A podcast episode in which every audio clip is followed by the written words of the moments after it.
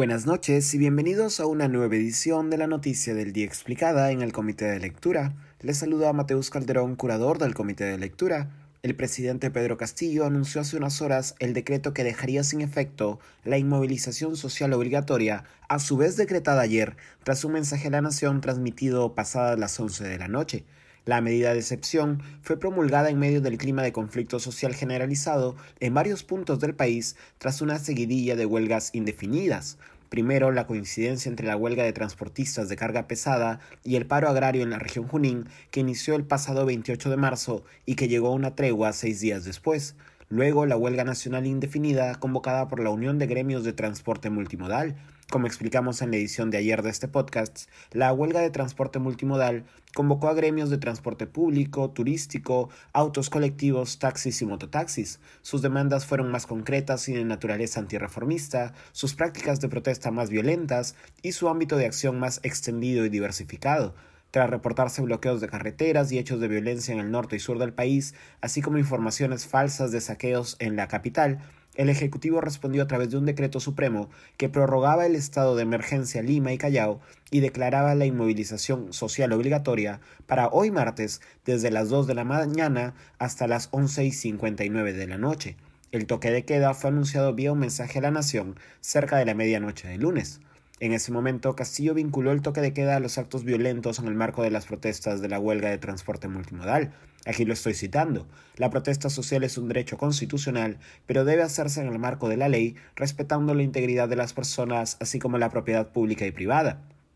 El decreto supremo, no obstante, rápidamente fue criticado tanto por expertos en materia jurídica como por la opinión pública en general, ya sea por su forma, haber sido anunciado pasadas las 11 de la noche, como por su contenido, una medida que no era proporcional a la necesidad de controlar posibles desmanes. Diversas instituciones también se pronunciaron contra el toque de queda, entre ellas la Conferencia Episcopal, que llamó al gobierno a transparentar el porqué de su decisión, y la Defensoría del Pueblo, que calificó directamente de inconstitucional la medida, cito, por la ausencia de una debida motivación y por ser absolutamente desproporcionada en relación a los hechos de protesta social registrados en Lima y Callao. La presidenta del Poder Judicial, Elvia Barrios, a su turno, pidió al mandatario convocar a Consejo de Estado de forma urgente.